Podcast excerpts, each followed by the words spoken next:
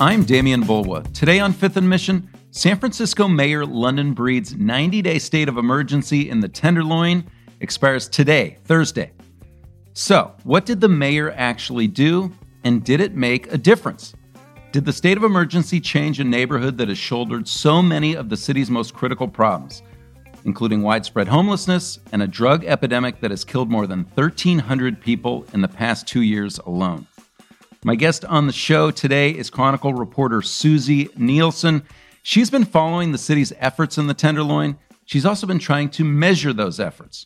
I want to ask her about Mayor Breed's statement that the city might arrest some people that are using drugs out in the open, and about the city's decision to allow drug use in a newly opened City Aid Center. But first, Susie, thanks for joining us. What exactly was Mayor Breed's emergency order?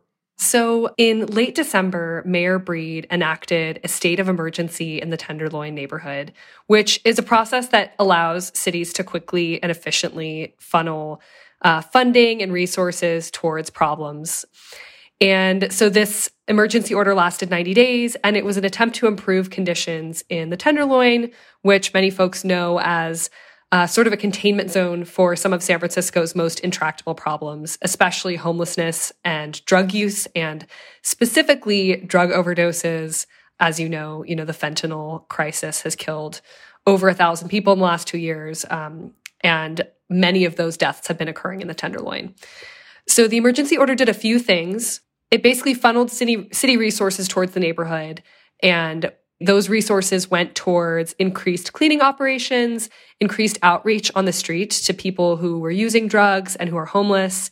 And one of the most significant things that happened is that the city created what they called a linkage center, which was supposed to be kind of a catch all center where Tenderloin residents could go and get their basic needs met. They could get a hot meal, they could get a shower, and then they could get connected to things like drug rehab or medical services or shelters.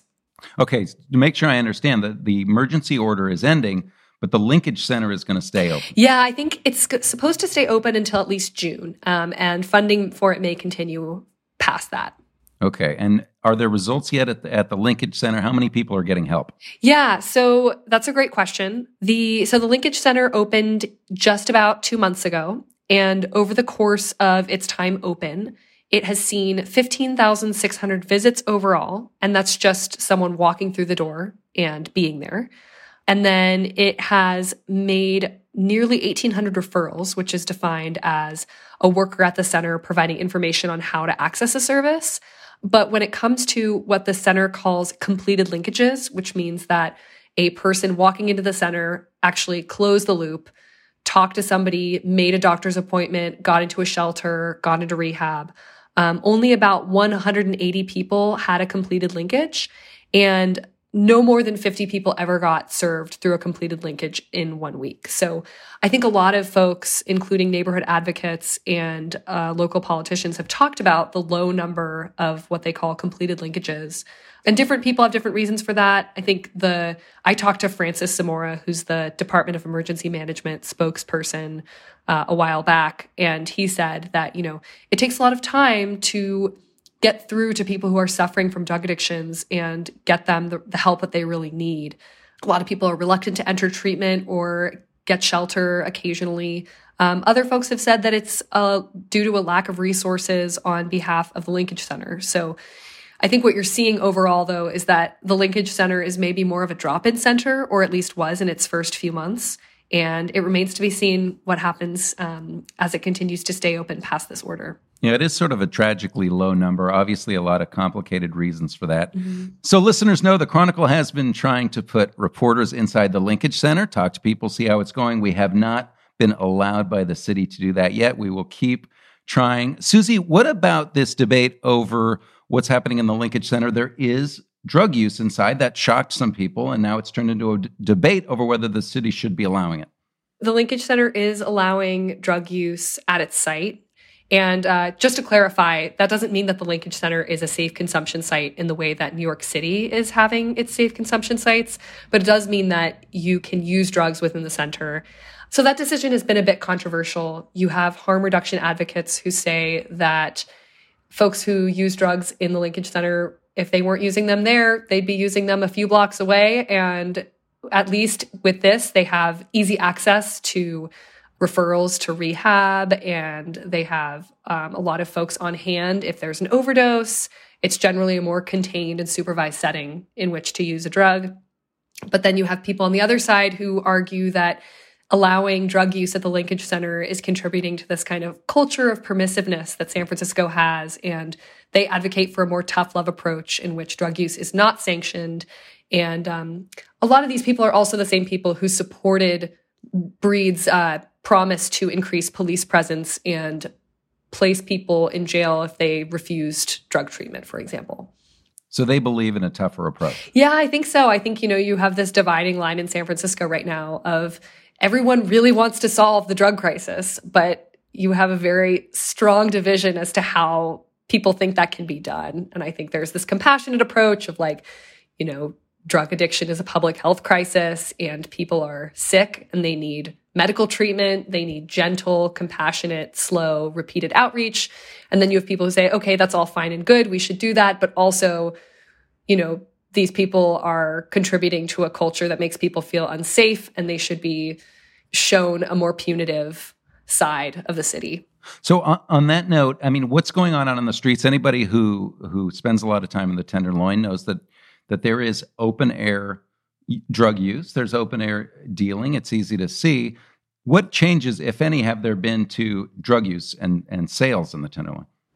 Yeah. So you know, as a data reporter, my dream would be if we actually had data on the number of, you know, drugs being consumed in the neighborhood that we could track over time.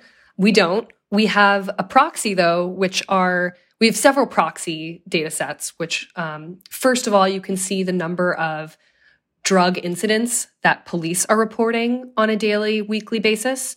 And then you also have data on drugs seized by police. But, you know, police don't record everything, they don't see everything. So um, the data shows during this order that drugs seized and drug incidents both went up during the order. Drugs seized are actually higher than they've been in a while. Uh, drug incidents are kind of volatile over the last couple of years, but they're a bit elevated right now. What's hard to say is whether that's because of increased police presence or actual increased drug activity. Um, I think police would say it's because of increased police presence and increased police focus. But it's really hard to say from the data because we don't really have another way of measuring it. I want to play a little bit of an interview that Chronicle City Hall reporter Mallory Moench did with police captain Chris Canning.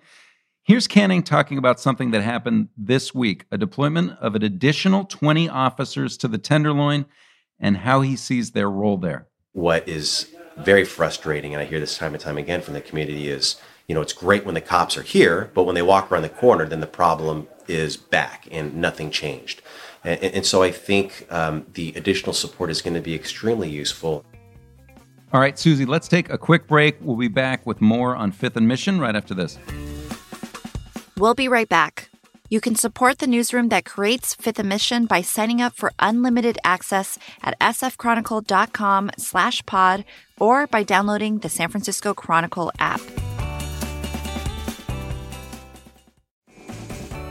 Welcome back to Fifth and Mission. I'm Demian Bulwa, joined by Chronicle reporter Susie Neilson. We're talking about the end of the 90 day emergency declaration in San Francisco's Tenderloin neighborhood. Susie, I want to ask you about something that caused a lot of fire in the beginning. Mayor Breed said it. She was criticized by some people. Uh, she was celebrated by others. But she said that perhaps people who were using drugs out in the open needed to be arrested if they refused to, to move or if they refused help or refused to go to the linkage center. Did that happen? I don't think so. You know, I don't think I personally haven't heard very much about this. And when you look at the number of people in the San Francisco County Jail, um, I just really quickly looked at the February number versus the December number. So in December, the average daily population of the jail was 859 people.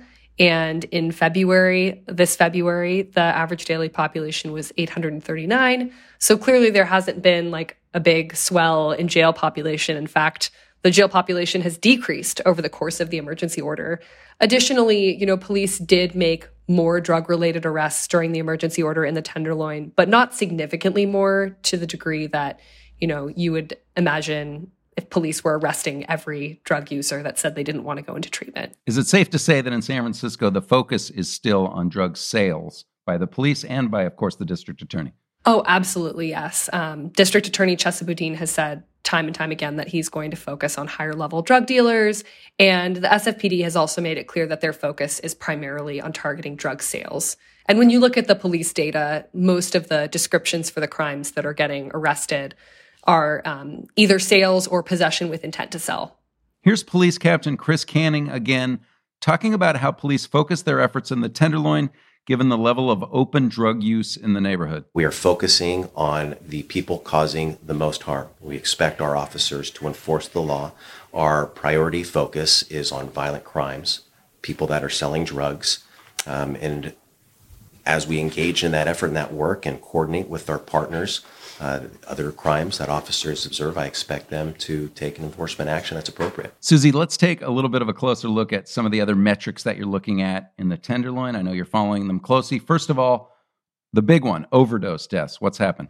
So, I wish we could say more about this. Um, unfortunately, the Office of the Chief Medical Examiner only currently has overdose death data through this January. So we don't have February data yet, and we don't have March data yet because March isn't over.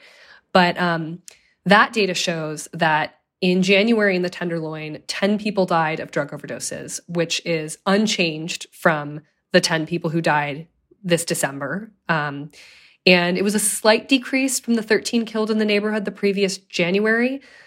But um, overall, these drug overdose numbers are they fluctuate a lot in the neighborhood. But I think it's safe to say that the emergency order did not significantly reduce the number of overdose deaths in the neighborhood.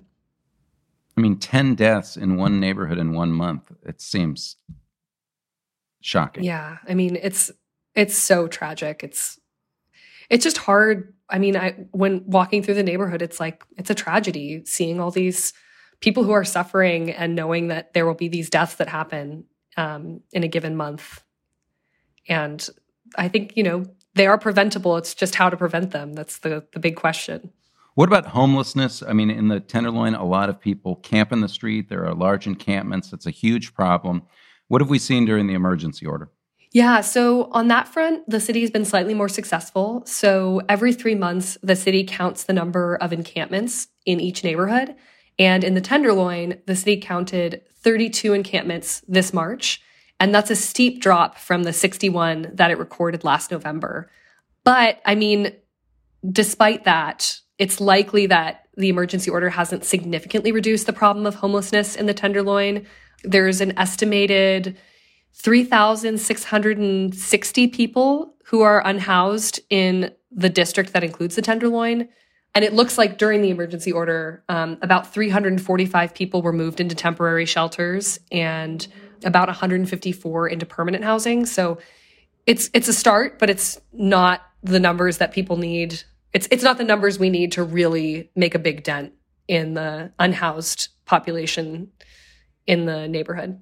Yeah, and in the past, I mean, sometimes these kinds of things displace people, just push them into other neighborhoods where they may camp, they may come back. Exactly. I mean, I think a lot of encampments when they are swept from certain neighborhoods will pop up in other neighborhoods. And these low numbers of people being placed into housing indicate that people who are in these encampments may be getting moved elsewhere. What about people in the neighborhood, Susie? I mean, what are they saying? Are they are they feeling like there's been a significant change or do they feel like things are mostly the same? I think most residents and business owners that we've talked to have noticed some marginal improvements. Like some have said that the streets are slightly cleaner and, you know, emergency workers are coming by more often to pick up trash on the street, but they feel that the neighborhood hasn't really meaningfully changed. And, you know, I think that makes sense. It's only been three months of this emergency order. And, you know, even the Department of Emergency Management says that they need more time in making significant inroads in a lot of these vulnerable communities.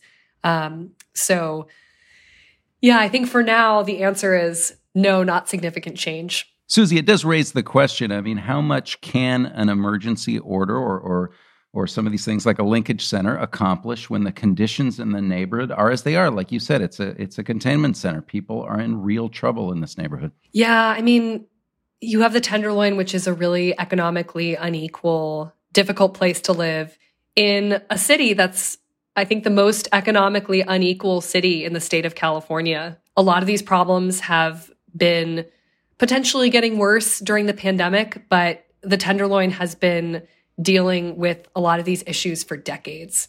And it's hard to say how a 90 day emergency order that, you know, funneled some resources into the neighborhood, but, you know, expired just today. Uh, it's hard to say how a very short term emergency order can really significantly reduce a lot of these decades long, very intractable problems. All right, Susie Neilson, thanks for coming on. Thanks for having me. Thanks to my guest today. She's Susie Neilson, Chronicle reporter. Thanks to King Kaufman for producing this episode. And thank you for listening.